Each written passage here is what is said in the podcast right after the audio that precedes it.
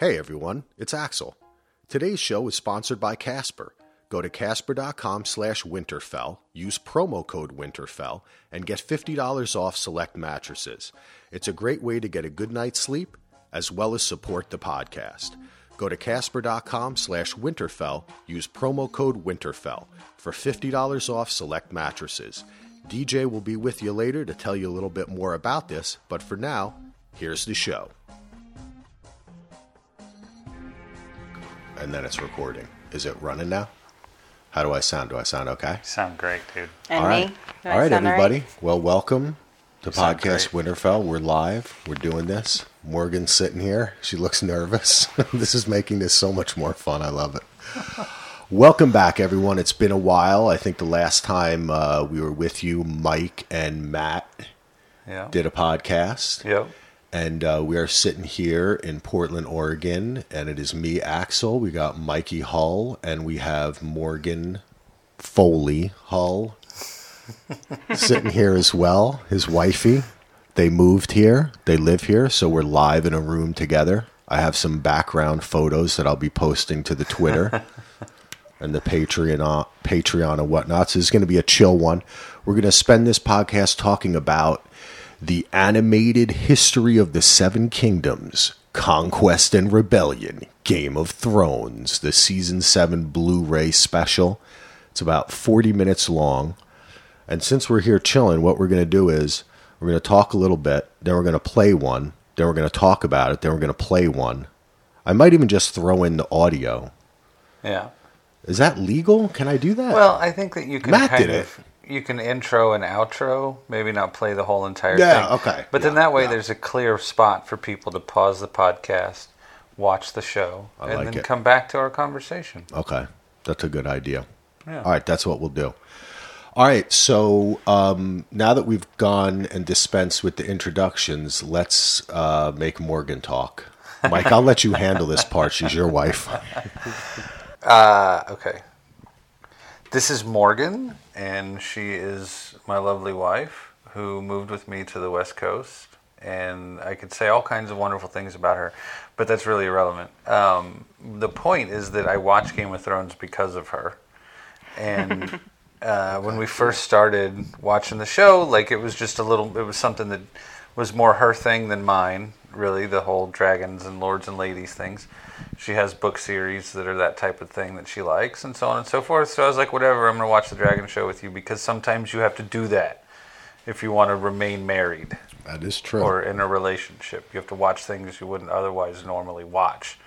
And then we watched the first episode, and uh, I mean, if you're listening to this, then you know what happens at the end.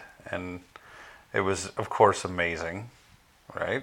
Like, I mean, I had the same experience everybody else had. Like, what the fuck is this? You know? Yeah. And so I, we've watched every episode together ever since. She's not read the books and she's not done any podcasts. And I think, you know, sometimes she's a little bit uh, judgy in her face about how excited I've been. Judgy in her face. But, Damn. um, but the truth is, the only reason I'm like involved in anything or watch the show at all is because of her. So now we're here, and we've got my rather camera shy wife to come podcast. Oh no! Now he's actually taking a picture. so, dear, uh, I don't. Is that a good introduction? What else should I say? Um, I don't know. I think you covered it. All right, so let's talk a little bit about Game of Thrones. You've seen every episode, many of them more than once. Mm-hmm. So, as I said, I was like, "So you're going to talk a little bit about the show?" When we were on the way here, and she was like, "Well, I mean, you either like it or you don't, right?" so, but of course, there's a million levels of nuance. What do you? What are like some of your favorite things about the show? Arya. All right, let's talk about Arya. that a little bit. Did you buy? She's my favorite, and she's the only one that has to make it to the end. Did you buy the whole? Um because we've talked about this endlessly on the podcast. The stabbing. Remember when she got stabbed on the bridge, and then all of a sudden she was uh, just okay a little bit late. Now, I think now we've chalked that up to them. It's just time passed that we didn't see.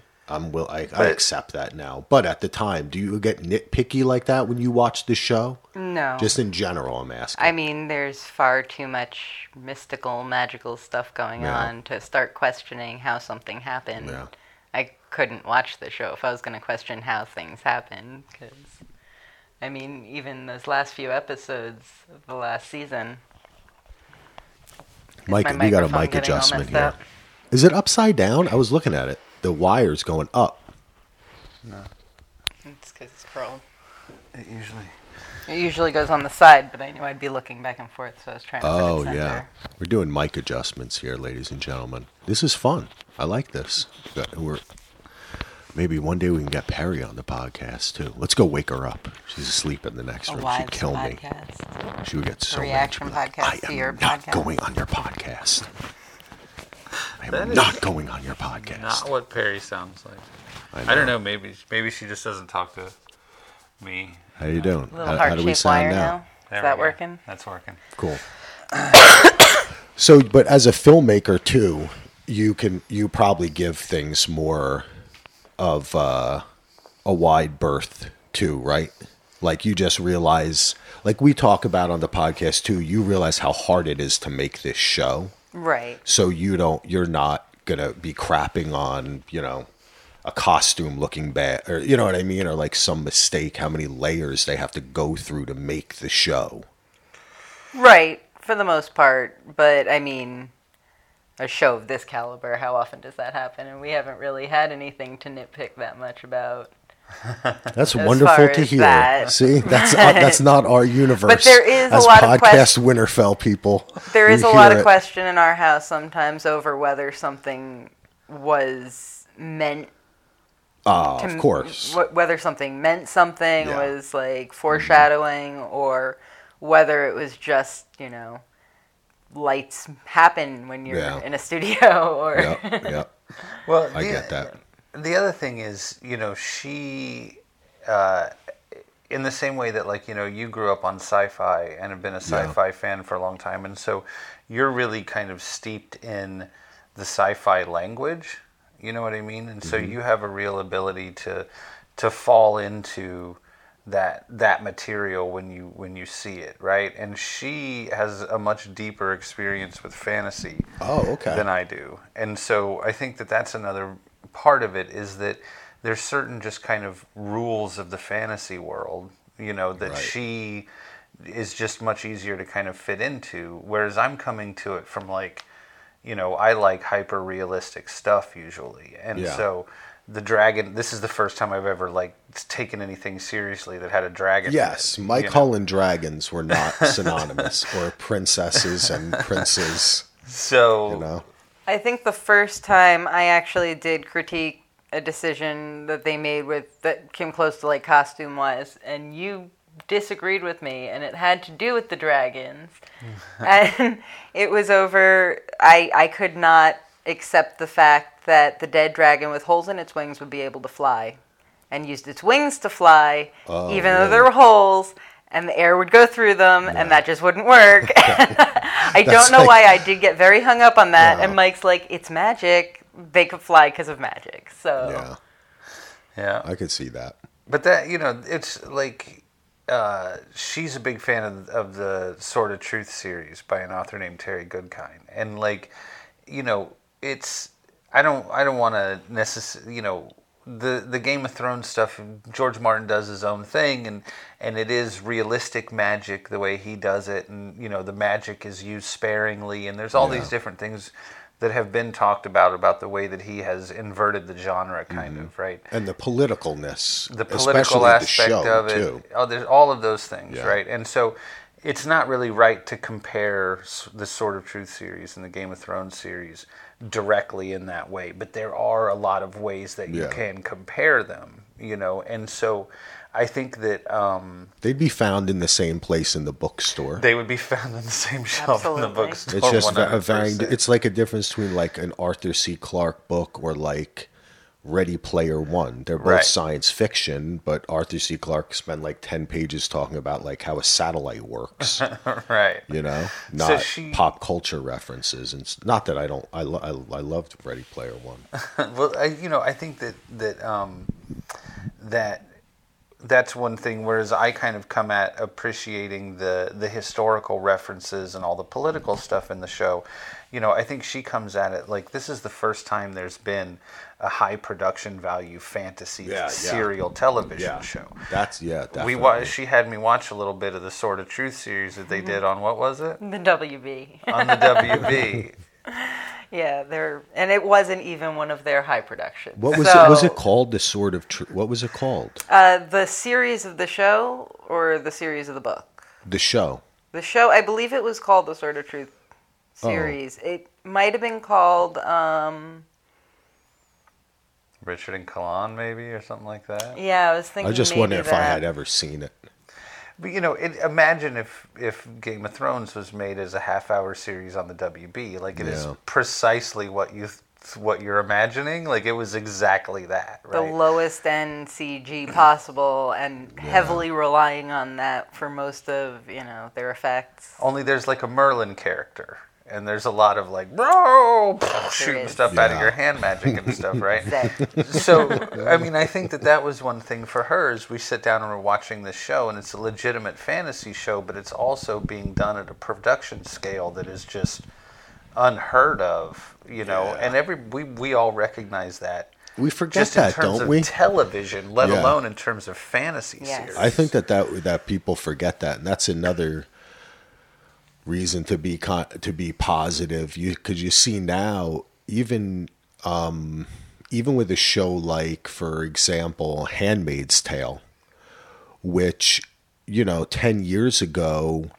they probably would have removed uh, a lot of the kind of like alt history. I don't know if you guys saw that because it is in a way like sci. It's a, it's kind of sci-fi like alt like dystopian. You know what I mean? Mm-hmm. But now that stuff's so popular in Game of Thrones. You know, I think we got to credit the Lost with that because when you think about it, that was the first. That's the show's nuts. Like Right. Lost is insane. Sometimes I remember something that happened on Lost, and I was like, I can't believe that was on ABC. well, it really pushed the And they boundaries did of that, what like the weirdness of acceptable. it. Yeah. You know what I mean? It was like, I mean, you, you know, like there was nothing ever again like Twin Peaks, but Lost kind of um, made it pop, Mm-hmm. pop as in like pop art. You know, like McDon- the McDonald.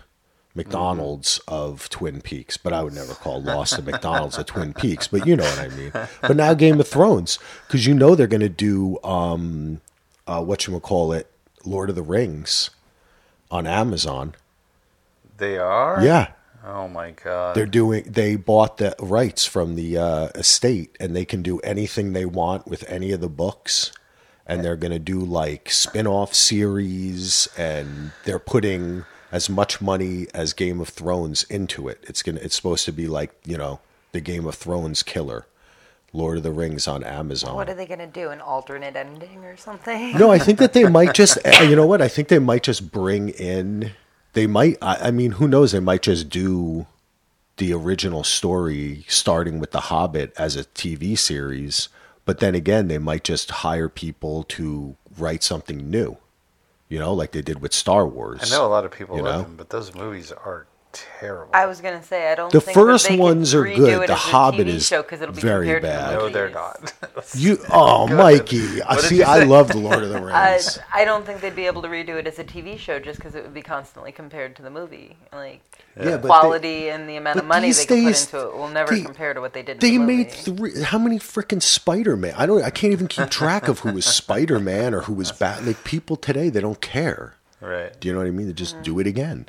So Right. they'll be like, those movies came out in what the early two thousands, right? Yeah. So it's been long enough. I mean, honestly, if it's been a year, it's probably been long enough by now till they just redo it. But anyway, we digress. So you love the fantasy, mm-hmm. and now you love Game of Thrones. Were you last season? This is fun to ask these kind of questions uh-huh. now. Last season, did you feel like it was a different show? You know, that was like a big complaint kind of in the community that it was so fast. It was like there wasn't as much character building. It was more like trying to be epic on a grand scale instead of on the character scale. Like, I'll put it this way previously, the big thing was the Red Wedding. And there's no dragons in the Red Wedding, there's just great acting, right? But now it seems like everything has to be something explodes, the White Walker, you know? Like, or do you just see that as a natural growth of getting towards the end? Well, yeah. That it's picking up the, the, I know. personally feel it's like a crescendo. Okay. I also cool. think that we've gotten to know the characters to the point where if you spend too much time, I mean, you mentioned that I like Terry Goodkind and The Sword of Truth, and one of the biggest complaints with that series is how he can get lost in re explaining the same things over and over to the point where you skip through pages. And I mean, I don't feel like he's over explaining the characters, and there isn't a need to like really focus on every little nuance of a change unless it's, you know, actually important to the storyline. Then again, I mean, there were some things that seemed overdone and ridiculous about the end of last season. I don't know if that was necessarily like just because they're crescendoing or if they feel pressured, but I mean, Yeah. Isn't it refreshing to talk to somebody who doesn't read about Game of Thrones on Twitter? Yes, ex- that's what I'm trying yeah, to say. not at all. Because you know what the It's thing really was? refreshing. It was. Gr- I really had a good time watching this Conquest and Rebellion because after Game of Thrones ended, I was a little soured. I think, and it wasn't just the show. I felt like just in general maybe maybe it's not just it's not just social media but also my own feel of like all the the podcast and being so into it and everything like that is just kind of negativity you know what i'm saying like i felt that there was a, a great amount of negativity and less appreciation of just enjoying this fun ride you know what i'm saying and like and with respect to the fact that they're doing the largest production and like I Yeah, keep but, on saying, you I think it's true in the history of the world. I this know, is the and- largest TV or film production and- ever done. And that's true, but the thing that the thing is nobody was complaining about the production elements. That's the thing Right, that like right. as as I've kind of sat with this more and I I really like to take in especially TV and movies like n- not just away from the space, away from the release time when everybody's talking about it, but also just kind of as an individual by myself Yeah, yeah. to let it take me over if it can, to give it the opportunity to take me over if it can, and and I think that um, you know obviously we don't do that when we're do when we're doing a weekly thing. We're enjoying the kind of juggernaut of it, but when you step back and watch it again later by yourself, separated from everything, Yeah. it's just like a project that you're doing. You think you're done editing? Don't look at it for two weeks. Go read a book, edit you're something exactly else, right, and when you come Yeah. back and you look at it again, you're going to have more ideas, right? and you get pulled into it anew. And so going back and watching the end of the you know the end of the season and and listening to what we talked about and my complaints and stuff you know da da da that this your because I've listened to some of the podcasts that were coming out at the time and your defense of the show rings hollower and hollower frankly as we go Oh, snap, to be Dizzle. honest because nobody's complaining about the production Okay, value okay. what everybody's I like that complaining about challenge. Is the way the story was told Is writing, and for every writing, for yeah. everybody you know that they hired to do this incredible thing Exactly. you have to wonder what right? And then and i have to say also something else that influenced my feelings about this was that right after game of thrones ended we watched the deuce. And i watched Yeah. the deuce with jason you know and we didn't watch it over eight weeks. Jason and i watched it four episodes at a time in a two week time span. So like i consumed that season of the deuce immediately. And the Yeah. writing on that show was you know was just Yeah, and dude it just felt so Nuanced and layered it and- just yeah. felt so much better and fuller and richer and for all the money they spent on the incredible the unquestionably incredible production that they put together they could have fired half the writers hired a couple of the women from the Deuce, and I think ended up with a much better season. Yeah, you know, maybe you're right about that, and maybe I guess you're you're right. That's kind. I don't know. I don't know what the term for that type of argument is, but um, maybe I guess what I was trying to say is I should I should say instead. I guess I see it as kind of a scale, and I forgive some of the. I forgive what I acknowledge are what I think are not great choices in writing or plotting because of the scope of what they're doing. That's a better way of putting it. me personally. Not that I think in essence it totally makes up for it because you're right. They, I hope my hope is, and I hope I'm not disappointed, is that in season eight that will be corrected a little bit because some of this stuff, and I don't read too much off-season stuff, but I read a little bit, and one of the things said that they kind of um, kind of realized that they had to build to something. They heard the complaints. Yes. Not only did they hear the complaints, but they ha- they felt like they had to get to this point, and this was the rush. It wasn't the rush to get to the end. Right. That's what was I think Well- worries people that they're rushing to get to the end. Right. They were rushing to get the wall down.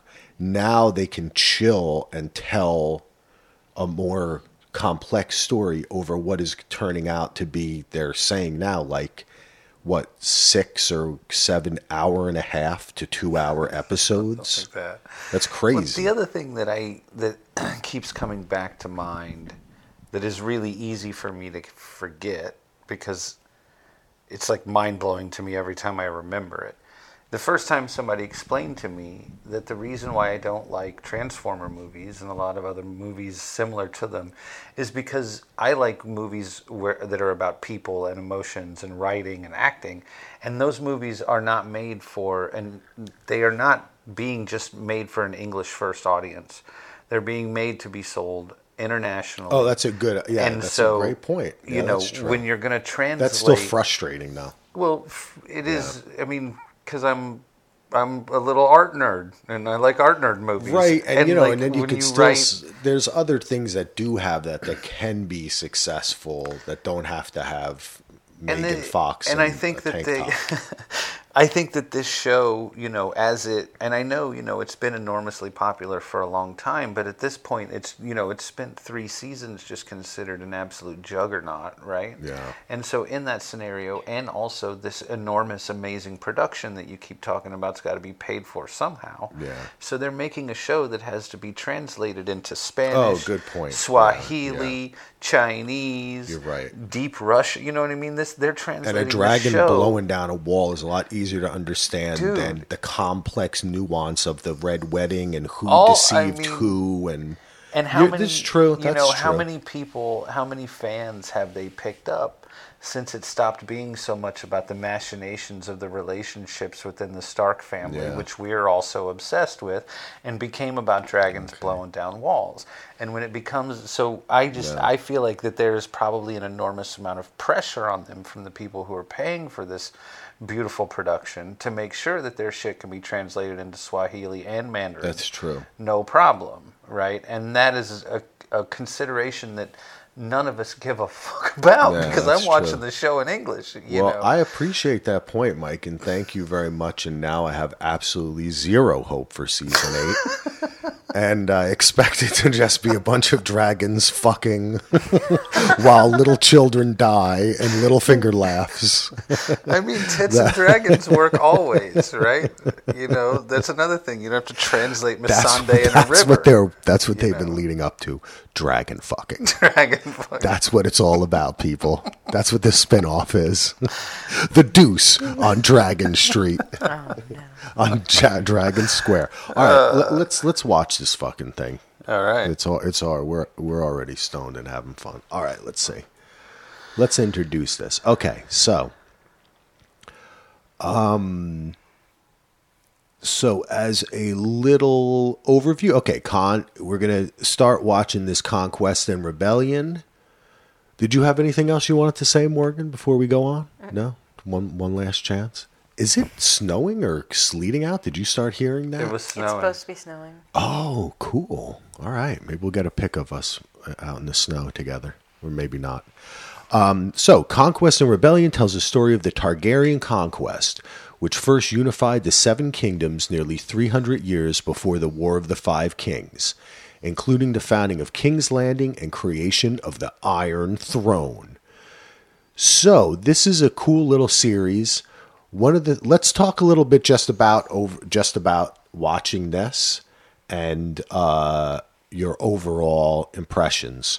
First off, I liked it very much, but one thing I noticed is is that the first nine chapters, like they're telling the story, and then the last chapter is like hundreds of years. you know I mean? Like it's like then the thing happened, and then it, here's the whole rest of the history of the Targaryens. So I almost feel like the last chapter could have been its own thing. But in general, I want to say that I feel like this thing is fantastically done. Mm-hmm. The animation's super cool. I wish it moved a little bit more and was a little bit less of panning and zooming. You know, like iMovie style into larger canvases of art Right. but I thought it was super cool, and I would I would suggest this. I would almost say when I was finished watching this, I was like, if I knew someone that wanted to get into Game of Thrones, You start here. uh, yeah, I would say watch this forty three two minute thing first. right. Then, as soon as you start, you understand what where Dany and her and her brother are. All of this, I felt like it gave me a good understanding of her too. Even that little scene where he talks about them begging in the streets and everything. Just seeing it kind of as a cartoon made me feel a little bit more about the character. But in general, I thought this was really cool. What did you think? Yeah, I was surprised by how much I missed Viserys, Oh yeah, it was cool to hear his voice which too. I did not Yeah. expect. But as soon as I started hearing Viserys' voice, I really enjoyed it. And I have been really not nice about him, uh, but it was great to hear him. And it was also, I really appreciated how. Uh, and if you haven't seen this before, if you're going to watch it along with us, you know, I'm not going to say too much here until we actually see it. But I don't want to say he's presented in a sympathetic light, but he's definitely Yeah, you understand. You get the feeling. you get his perspective. Yes, good, In a his much less kind yeah. of like sneering and and just obnoxious way than you ever did in the show. Yeah. Because in the show, the only thing you ever heard was, you know, it's mine, and I'll let ten thousand horsemen rape you to get it.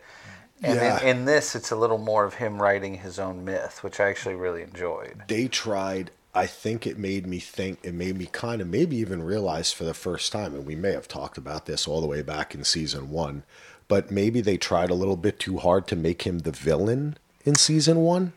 You know what i mean? Like he was because he is kind of like the villain of the season if you think about it. Um, and it did but it, it was kind of fun though. The actor was a little over the top. I mean, you know it he reminds me of scene uh, satisfying. yeah, yeah. Uh, I was gonna say, um, uh, the dude that plays uh, Loki Yeah. in the Thor movies Right. almost owes. It's like in that same lineage of those guys going back to like the Sword and Sandals movies, Right. you know. Which in a lot of the first season of Game of Thrones, they're kind of aping that when they continue to. But all Well, right, that that was kind of the classic way that like the Nero character was portrayed Yeah, in Roman yeah. movies, or like the the Caligula character, Mm-hmm. that kind of screeching, entitled. Yeah. Um, like Jock, Joaquin Phoenix and um, the uh, what was that movie again with Russell Crowe? That movie's terrible. Um, Oh, I know. The- A Hustle loves it. He was saying the other day, I love that movie, and I was like, when that one Best Picture, I was like, threw up in my mouth. That movie Gladiator. until people start talking. Yeah, And then they stop talking and they start sword fighting lions again, and the movie's great. Yeah. And then they start talking, and it's terrible. It's like the cleanest depiction of how dialogue can ruin a, a perfectly good tiger fighting movie. Yeah, you gotta fight the tigers, man. All right, Morgan, do you have anything you want to say before we start? Uh, I haven't seen these yet, so I'm going to watch them along with you. Oh, I dig that. Very cool. All right. You ready, Mike? Here we go. We'll just keep recording and I'll just edit this. So I'll, I'll, uh, let's see. I'll just say, here we go, and then I'll edit a little bit of the real thing later. Okay, That sounds good. perfect. Here we go. This is part one, chapter one Valyria's last scion, House Targaryen.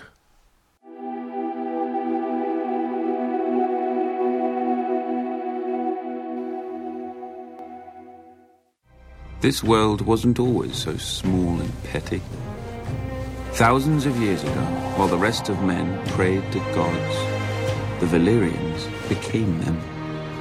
Through magic or sheer will, they mastered the greatest creatures in history. A horse grants man dominion over the land, a ship over the sea. But dragons gave us the sky, and everything and everyone beneath it. At its height, my ancestors ruled the known world. Whatever parts we didn't weren't worth knowing. Our capital of Valyria shamed the magnificent cities of the east, for hammers and chisels were no match for dragon fire and sorcery. It was a city and an empire built to last until the end of time. It didn't. 400 years ago, the doom fell on Valyria. Mountains cracked open like eggs, lakes and rivers boiled, fountains of fire, ash, and smoke spewed from the ground, so high and so hot that even dragons burned in flight. The land splintered, and the angry sea rushed in.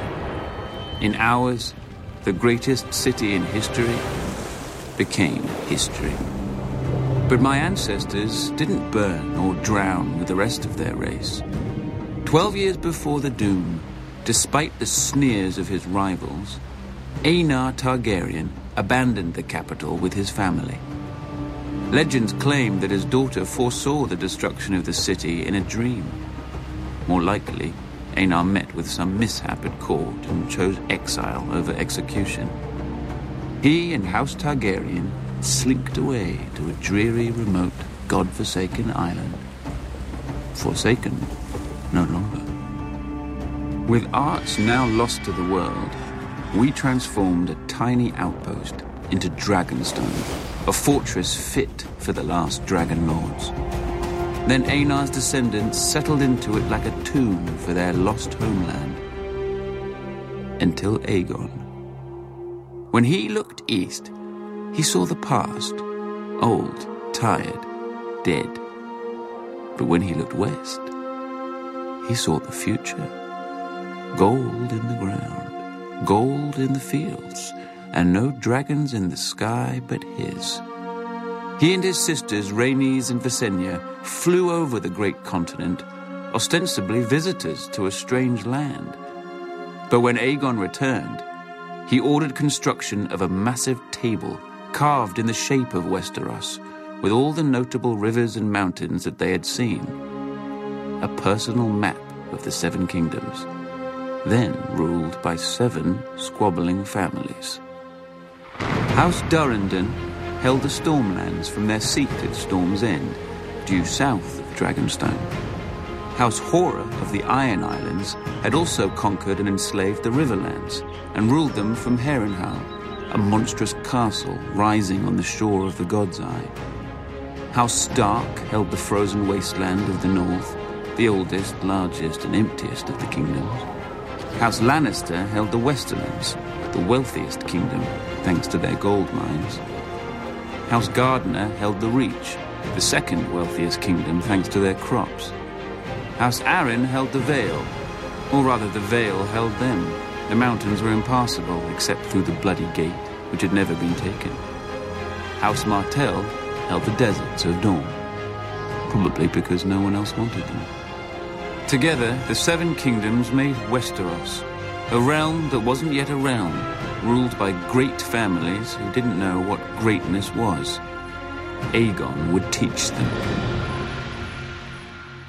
Hey guys, I want to take a minute out from the podcast and tell you about a fantastic mattress brand out there called Casper. These mattresses, designed by humans for humans, are cleverly designed to mimic human curves, providing supportive comfort for all kinds of bodies. I've had such a bad lower back from lots of years of lifting DJ equipment and all types of other work I've done. Well, I've tried a bunch of mattresses from those big box stores, spending way too much money and always left tossing and turning. Then I found out about Casper. Right away, I was happy. I didn't have to go to the store and have some salesperson follow me around. I went online and saw they have over 20,000 reviews and an average of 4.8 stars across Casper, Amazon, and Google. I also found out they're becoming the internet's favorite mattress. Here's why. They're affordable due to cutting out the middleman, a la the salesperson breathing down your neck at the store. They're delivered right to your door in a small, how they do that, size box. You get it? Up to your room, you open it up, and there you go. A comfortable good night's sleep. That's due to breathable design that cools and regulates body temperature, and the multiple supportive memory foam that's the right amount of sink and bounce. And thanks to our friends at Casper, we now have our own promo code, Winterfell. So you can head over to Casper and get a quality night's sleep just like me. That's right. Go to casper.com slash winterfell and you can get $50 towards select mattresses by using Winterfell at checkout. Some terms and conditions apply. Again, head over to casper.com slash winterfell. Use our special Winterfell promo code and get $50 towards select mattresses. All right, so we just watched part one. Valyria's last scion, House Targaryen. That was super awesome, man. That must be exciting as a uh, book person to see Valyria there. I mean, we always love any mention of Valyria, right? Yeah, that was pretty cool. I like how they showed them all partying out and everything like that and Yeah. drinking wine and living the life. And I think it's super cool. I, you know, because I'm not a book reader, but even though I've watched all these behind the scenes stuff and I listened to the history of Westeros and other great podcasts, it's still good to kind of remind me of where this has come from and it's really kind of fun. Do you know did you know that stuff Morgan as being a fan No. like about Dany's family and everything? No, I didn't. Uh, I didn't know about um, the whole like homeland being destroyed or anything. Had they mentioned that in the show and I just missed it? Yeah. They might have, but I don't think they make such a huge They deal. don't make It's a not huge yeah, deal of I it. mean the Doom of Valyria is a much bigger deal in the books and in the fan community than on the show. I mean, that's what I mean about talking to somebody who Yeah. like her only experience of this is the show, and she really she talks to me and like other people she works with and stuff about it, but doesn't do the obsessive thing that we yeah, do, yeah. right? Of course, Perry is the same way too, man, and, And it's, it's- always fun. it's actually really You end up pausing it halfway through the show and then having like an hour conversation about. and of, and I'm always like piecing it together because I still dumbass didn't read the books, but this is so fun because it really gives you that idea of how they're because I do remember um, Viserys in uh, season one mentioning that their ancestor was smart enough to leave.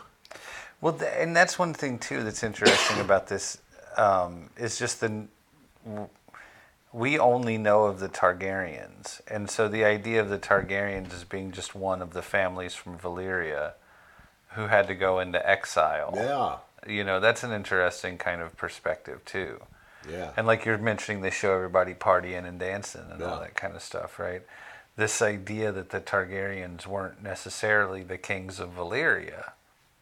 Well, and even more than that, the Oh, dragons. that's an interesting point. You keep hearing about how in the past there were so many dragons, and now there's you know only three, and that they had been gone for a while. But though the d- dragons that they remember from their past are only offspring of the ones that came over, Right. and there's how many that you know they didn't even name a number, but how many dragons did that many families have?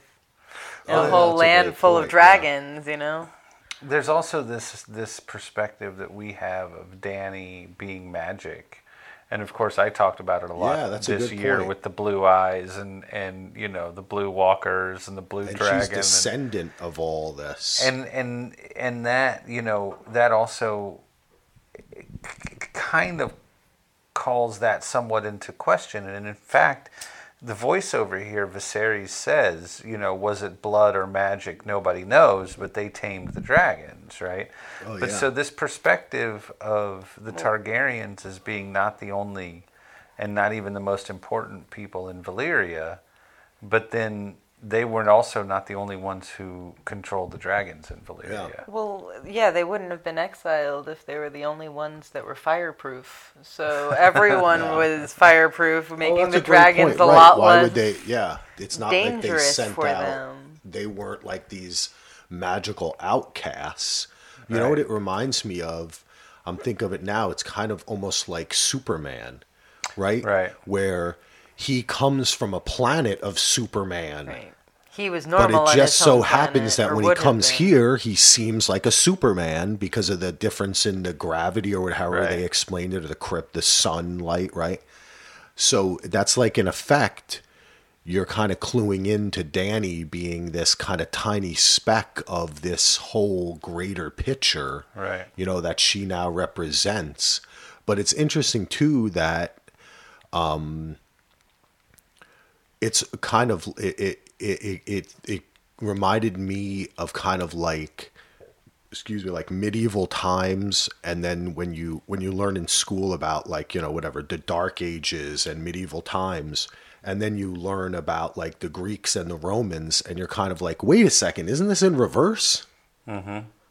And then you start to understand that history is like waves. It doesn't it's not just an ever climbing mountain that everything always gets better Right. you know like Right. there are great societies that fall and that's an interesting concept to think of valyria and in this in this story in those terms you know like and i there's also aspects i think of course of like maybe mayan culture or egyptian culture in the valyrians that kind of magical like somehow they had a connection to um, a nature object which is the dragons you know but And I guess Pretty it's, cool. It's not really clear from the show or anything we have in canon that that Viserys wasn't fire that Viserys because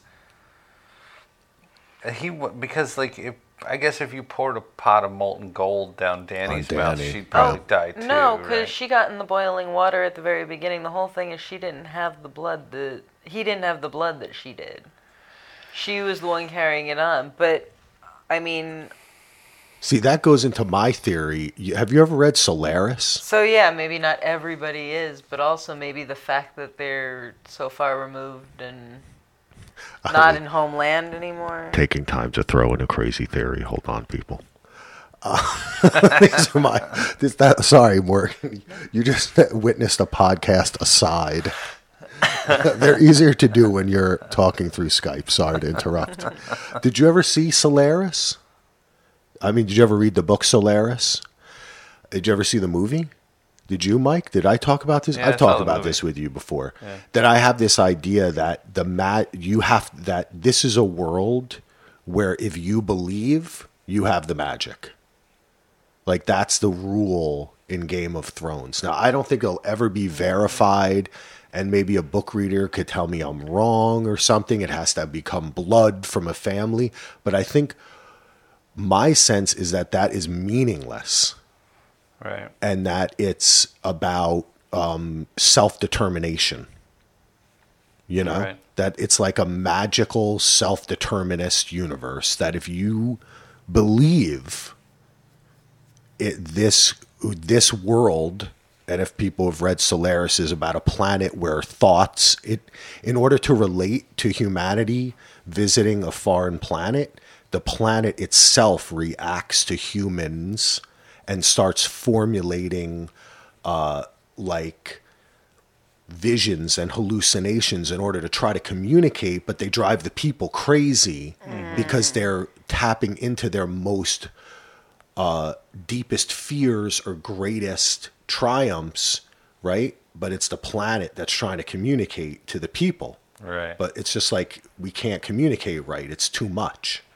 So I feel that the Game of Thrones universe is one in which, like I say, if the if you tap into this with belief, you can make it make yourself magic. And she convinced herself truly that she was the mother of dragons by walking into the fire and believing other things, you know? Right. Whereas her brother didn't believe because he wasn't like worthy, Right. you know? I don't know. Uh, I, I, could be totally wrong. Well, I also like the you know the idea around the Doom of Valyria. Like you used to listen to Art Bell in the '90s, Oh yeah, definitely. right? And Art Bell used to talk about the quickening. You oh, know? Oh, yeah, yeah. And I mean, I don't know that he got it. I don't know if he made it up. Remember when he had to like leave, go off the air? I was talking about that with somebody the other day. I, when he was in hiding. right? So he, you know, you remember that that idea of the quickening and the idea that that as as and and you know he would talk about it from many angles whether it was social or aliens or whatever Yeah. but the idea that as we got closer and closer to some you know defining or otherwise apocalyptic moment and which in mm-hmm. 1993 could have been Yeah. whatever there's a lot of talk about the UN or maybe the year 2000 Or the, uh, but you know uh, Y2K and all that Y2K, you know, yeah, the right? Y2K bug. um, you know, so there was all these different, but but the idea that we would see more and more examples. Yeah, the, the the heat gets turned up. The heat gets Yeah. turned up, and we see more and more examples of this That's type of interesting. thing, right? And so, to me, and we've talked about this a lot, is that you know what is because after the doom, then you have the three dragons that go to Westeros, and then we know that from there the dragons get smaller and smaller until they become extinct about a hundred years before the story that we're telling, right? And then they return. So you know, this is something we've talked about a lot is a kind of Game of Thrones version of the quickening where you have, you know, basically the reanimation of the White Walkers and the reanimation of the dragons are both a result of some third thing or some foundational thing with the reanimation of the magic. Yeah, And so, you know, I've often wondered if the doom is kind of the end of the previous cycle.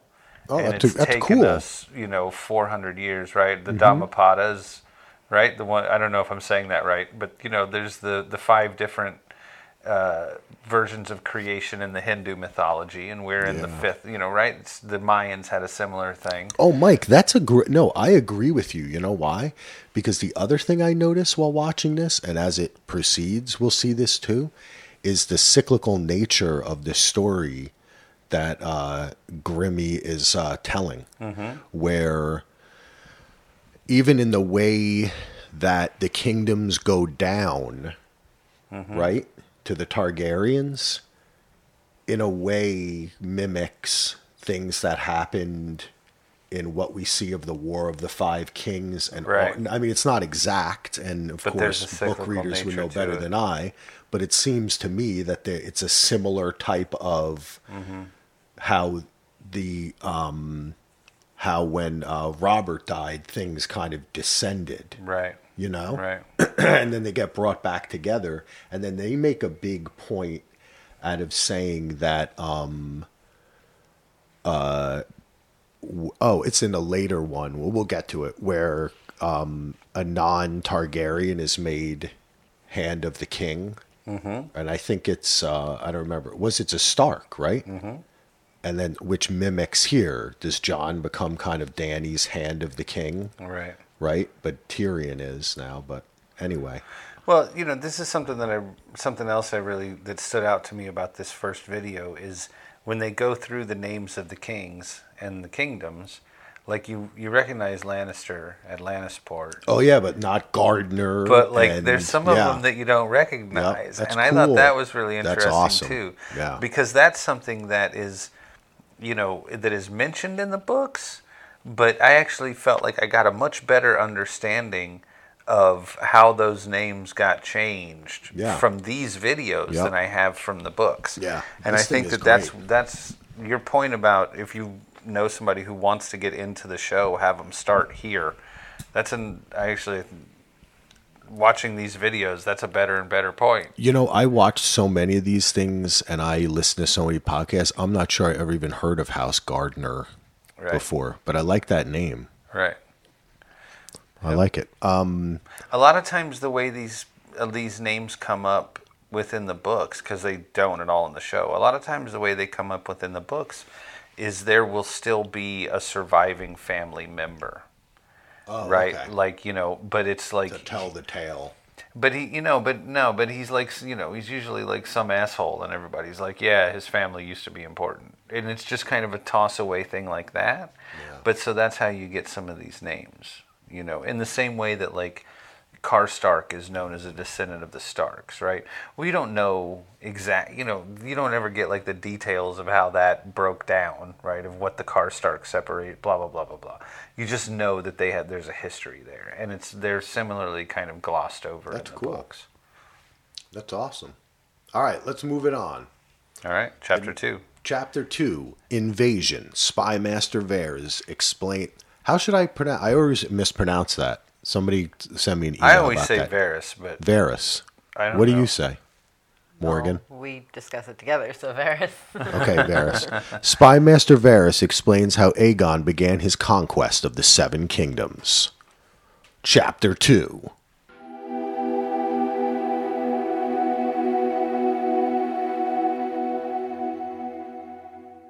Though House Durrandon titled themselves Storm Kings, they were little more than gusts. Their kingdom in the Stormlands had been doddering to its end for the past few centuries, helped along by other houses, most of all by House Hoare, who were nearly finished with a monstrous castle at Harrenhal. Too large and too costly a seat to rule only the Riverlands. King Argilac knew where the Ironborn would soon turn, You'd think a king who wanted to keep his crown would be wary of a man with fire-breathing monsters. But King Argilac Durrandon wasn't called the Arrogant for nothing. Determined to arrest his family's decline, he sent an envoy to Dragonstone to enlist Aegon Targaryen and his dragons against his enemies. In exchange, Argilac offered lands he didn't have and a wife Aegon didn't need. For as the Valyrians did, Aegon had wed his elder sister Visenya. Then, as the Valyrians didn't, he took the younger Rhaenys as well. Two sisters, two wives. Perhaps that's why he was so keen to get off Dragonstone. Aegon countered Argilac with courtesy. He sent his own envoy requesting that Princess Durrandon's hand be given instead to Aegon's closest friend and rumored half-brother, Orys Baratheon. Argilac answered with a box and a note. These are the only hands your bastard shall have of me. Inside the box were the hands of Aegon's envoy. How long had Aegon been waiting for such a pretext? As his army prepared to sail, ravens flew to every great lord of the Seven Kingdoms. All bore the same message. From this day forth, there would be but one king in Westeros. Those who bent the knee to Aegon of House Targaryen would keep their lands and titles. Those who took up arms against him would be thrown down, humbled, and destroyed. Poor old Argilac. He couldn't even match Aegon in arrogance. Aegon landed at the mouth of the Blackwater River and raised a primitive Aegon fort in the disputed land between Harren's and Argilac's kingdom, so that neither could decide whose problem he was. Adopting the customs of the Seven Kingdoms, Aegon unfurled his own banner with a red three-headed dragon breathing fire upon a black field. Visenya crowned him with a ruby-studded circlet of Valyrian steel, while Rhaenys hailed him as the first High King the continent had seen since the Dawn Age. As his lords and the gathered locals cheered him, Aegon named his loyal friend to a small council led by Orys Baratheon, whom he called my strong right hand. The title stuck, and a bastard became the first hand of the king. But for now, Aegon's kingdom contained only a rocky island and a handful of fields. The other kings had larger armies, ships, castles, and thousands of years of rule. But Aegon had dragons. He had chosen for the words of his house fire and blood. Before he was done, the rivers, fields, and skies would turn red. All right. Episode 2 invasion. So it wasn't a Stark; it was a bastard. It was a Baratheon. It's a Loras Bara- Baratheon. Yeah, it was a Baratheon, but it was a bastard. That's correct. A bastard. See, I'm seeing all this kind of. Right. I was thinking the same thing. I mean, history works like that too in real life, right? So this is what George borrows History from. doesn't repeat you know? itself, but it often rhymes. I Isn't like that, that. the uh, That's nice. This was a good one. I like this little story. I mean, we're just kind of picking up, continuing along. I think it's kind of neat. I don't know. The more I'm watching this, I'm, there's a part of me that, as I was watching it too, I'm like, man, does this mean they're not going to do this as the uh, spinoff now? Because I like this. I like. I think I could like this guy, but I don't know. Oh, Aegon? Yeah, I don't You know. mean? Yeah, I don't remember. Is he like a horrible, terrible guy? I mean, Well- he's married to his sisters. What's wrong with that? That You was also you gotta, something You got to marry your sister. Uh, the the another well, that was one thing that actually he touched on in this thing is he said as the the Targaryens were or the Valyrians were wont to do, he married his sister. As they did not often do, he took his other sister yeah, for his wife also. So I guess they were accustomed to incest, but not polygamy. I don't know.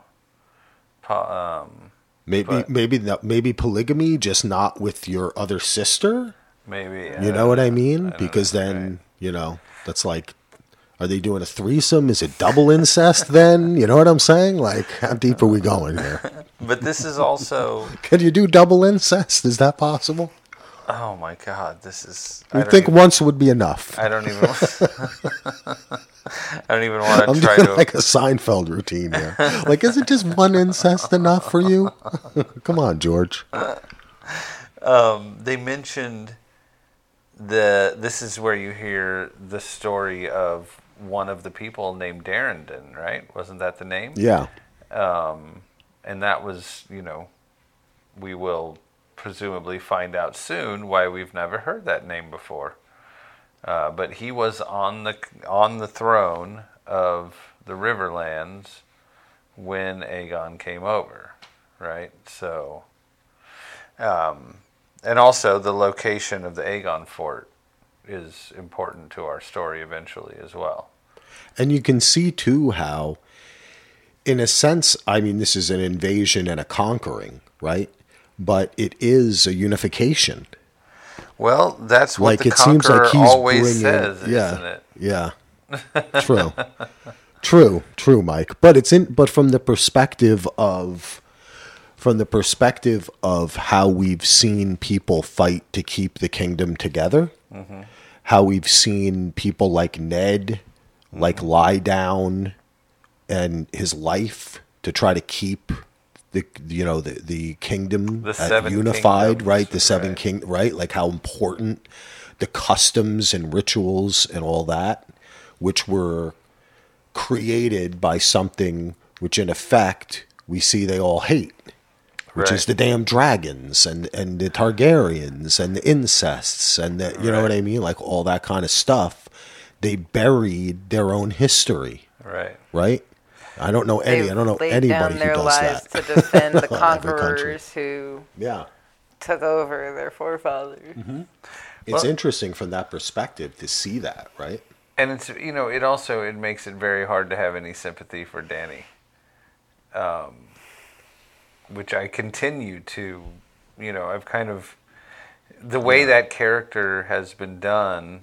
You know, I mean, there's been some really great moments, and she seems to be the only hope for the White Walker against the White Walkers at this point, which is makes her valuable. But it's very hard to have sympathy for her perspective. Yeah. I, you know, I think because and the 20 names that she has you, You know, know. like from that perspective like she's a monarch, and I don't believe Yeah, in that yeah. shit. Right? So we, seven monarchs is better than one. yeah You know, but of course, I'd have never had to live under something like that, so I don't know. They might argue that you know they stop the fighting and you get some peace when you have one instead of another. But I think that's kind of part of George's real point is that what we really have is a cycle of violence until people are tired of it and have used up all the resources, and then we have a cycle of peace for a while. But then, as soon as everybody's got enough stuff to go start fighting each other again, we get wrapped back into a cycle of violence. Yeah, isn't that the way? Isn't that the way, Mike? All right, let's move on to uh, episode three House Hoare, Ironborn Kings of the Riverlands. Did I pronounce that correctly? Hoare? I guess so. Power? We'll find out. Here we go, chapter three.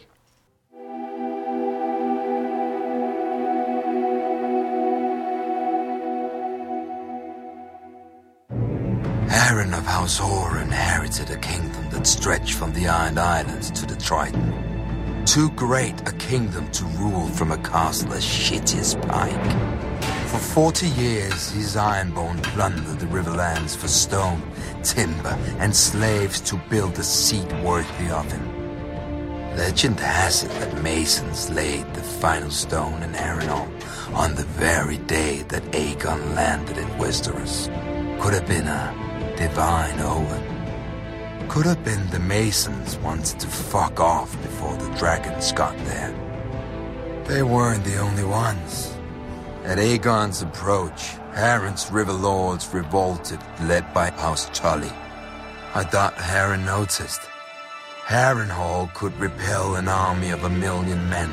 No ladder could summit its walls, and no ram could shatter them. The castle was as impregnable as an old mate's cunt. Harren shut his gates around himself, his sons, and his ironborn, and waited for Aegon's army to drain back into the muck. When Aegon finally saw the monstrous castle, he asked for parley. Harren granted it. Valyria had been the greatest empire the world had ever seen. Harren wanted to piss on its ashes. Yield now, and you may remain as Lord of the Iron Islands. Yield now, and your sons will live to rule after you. You see my army outside your walls. You see my dragons. What is outside my walls is of no concern. Those walls are strong and thick, Dragons fly. but stone doesn't burn. When the sun sets, your line shall end. Harren spat and returned to his castle. Once inside, he promised lands, riches, and Tully's daughters to whoever could bring down Aegon or his dragon. As the sun sank below the horizon, all of Harren's men patrolled the battlements, hearing wings in every gust of wind. But the moon rose and sank, and no dragon appeared. While the Ironborn were ringing the battlements, Aegon drove his dragon Balerion higher and higher in the night sky, so that even the great castle of Harrenhal looked like an anthill below them. Then they plunged straight into the castle, well inside the guarded walls. The five towers of Harrenhal reached towards Aegon like a hand. Balerion opened his mouth and bathed all the fingers in flame. Harren was right. Stone doesn't burn, but men do, even when they're ironborn. the dragon blasted my ancestors into ash that choked the survivors when they screamed. Harren's soldiers leapt from the battlements and died. They huddled against the walls and died. They fled across the yard and died. Harren and his sons took shelter inside the castle. Stone didn't burn, but as Balerion blasted it with fire, it glowed white hot. the world's greatest castle became the world's greatest oven, baking the last of House Hoare within it. Outside the castle walls, the towers of Harrenhal glowed red against the night and began to twist and melt like five huge candles, with liquid stone trickling down their sides like wax. The next morning, Aegon forged a new Riverlands.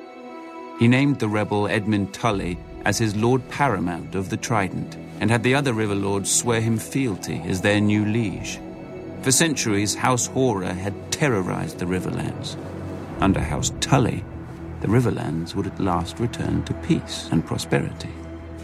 After the castle cooled enough to allow men inside, Aegon ventured into the ruin he'd made of Harrenhal. He saw the ashen bodies, the scorched stone, and the mangled and melted swords of his former enemies. To his men's confusion, he ordered these useless swords collected and sent to his Aegonfort. Hmm. Now, Gee, why would he do that? for. Yes, the Iron Throne. That was kind of cool. So I really like the animation in that one a lot. yeah, that was nice. Yeah. Um, very comic booky. Is it so? Is Harrenhal named after this guy Harren Hoare? That's correct. Does that happen a lot in the book that he plays with words Yes. like that?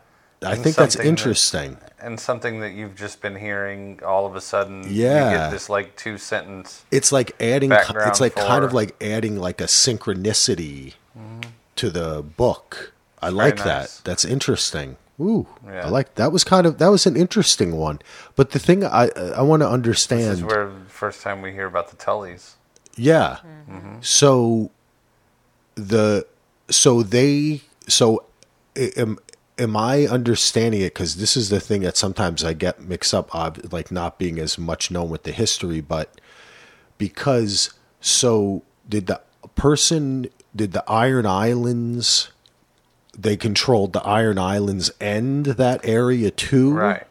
And I am under the impression that the Tullys controlled that area before the Ironborn came and took Oh, it. okay. Okay, I was wondering the same thing. As the impression Oh, that I'm And that's why their okay. whole thing is about And that's iron why- strength and Right. being tough that shows taking what you that- want. and- that's cool And this is kind of the peak of the Iron Islands, Yeah. you know, reaving era, was when they were able to take over the Riverlands, which of course has a lot of crops, Yeah. and, and so there's a lot of money going through there for that reason.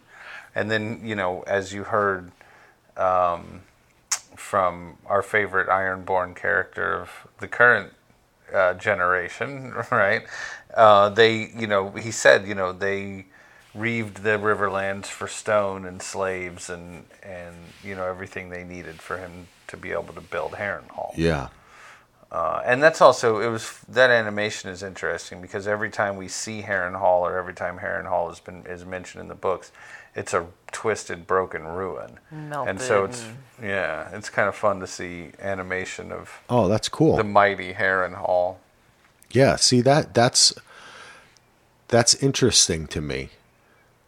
I just think it really is great the world building here. Mm-hmm. You know, you really do have to appreciate it, and that's why n- no ever slight to the book readers. We may joke, but I understand world building and I love it, and I get wrapped up into this kind of stuff just hearing about.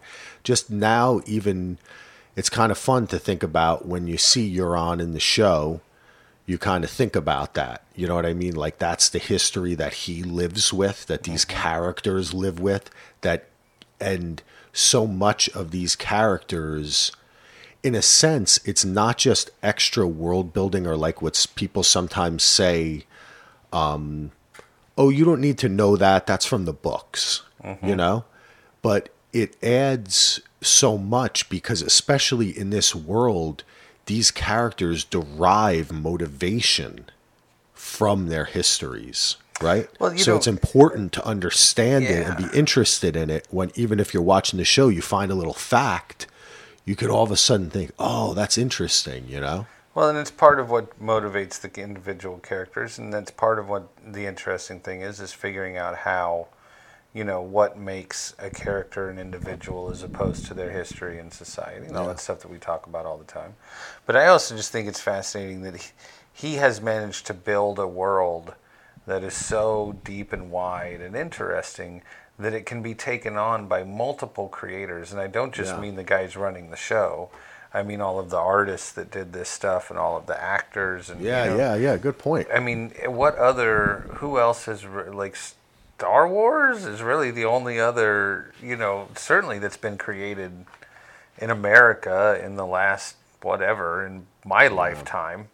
You know, I mean, how many things can you think of like that where the the foundational concepts and the character building and the world building and everything is so deep and wide it can be expanded on by multiple creators. Yeah. That's really pretty impressive, you know. And the idea that like we're there's so many things for us to pick up and learn, but it doesn't feel like it's just some bullshit somebody made up after season five because they figured out this was popular. Yeah, yeah, yeah. right. That's true. It feels like, That's and true. and maybe that is what's actually driving this information. Maybe George didn't actually think of any of this stuff until there was a need for Blu-ray extras. I don't have, Well, you know, he is making those two books, right? The World of Fire and Ice. and some of Right? right? and some of the you know so there is this question of like how much of this did is already there. and I don't Ah, know that who it can be- cares, right? But it's that- all my good. point is just it's that still it's like- good as good though. it remains interesting Yeah. and it's done well enough that even if they are making it up because they need more hashtag content because it's so hashtag successful right even if that's the case they manage to do it in a way that it doesn't feel that way yeah, I with agree. these not Yeah. so much with the end of the last season but with these extras Yeah, these are fun. Another thing I think that's really interesting about that it- George really seems to have grasped the under the concept of monumental architecture from the era, right? And this idea that like people would see, you know, uh, the Roman aqueducts and stuff. Oh, yeah. Four generations after the Romans weren't there, and thought they were built by giants because how could human beings make something like that, even Yeah. though it was That's right? fun. And then you look. Then when you learn about like the cathedrals, you know, the European cathedrals and things that were being made in England and stuff, right? Buckingham Palace and all this kind of stuff. They build these things to make the common person walk in and feel intimidated, feel God must have a hand in holding this ceiling up because look at how high it is, right? And George, he doesn't like talk about that stuff, the architectural details and things very often, but when he does talk about buildings, they are built to impress. They're built to make a point. They have their own social fabric, kind of, right? And he talks about Harrenhal in that way, and I, I always find it really interesting when he talks about because he talks about it as and but then he blows up the sept. We have you know dreams where the the red Well- keep has been blown off and snow is coming in. The dragon comes right. So it's in the way that he does with everything that's supposed Well, to be impressive. He undercuts that shit before he's done.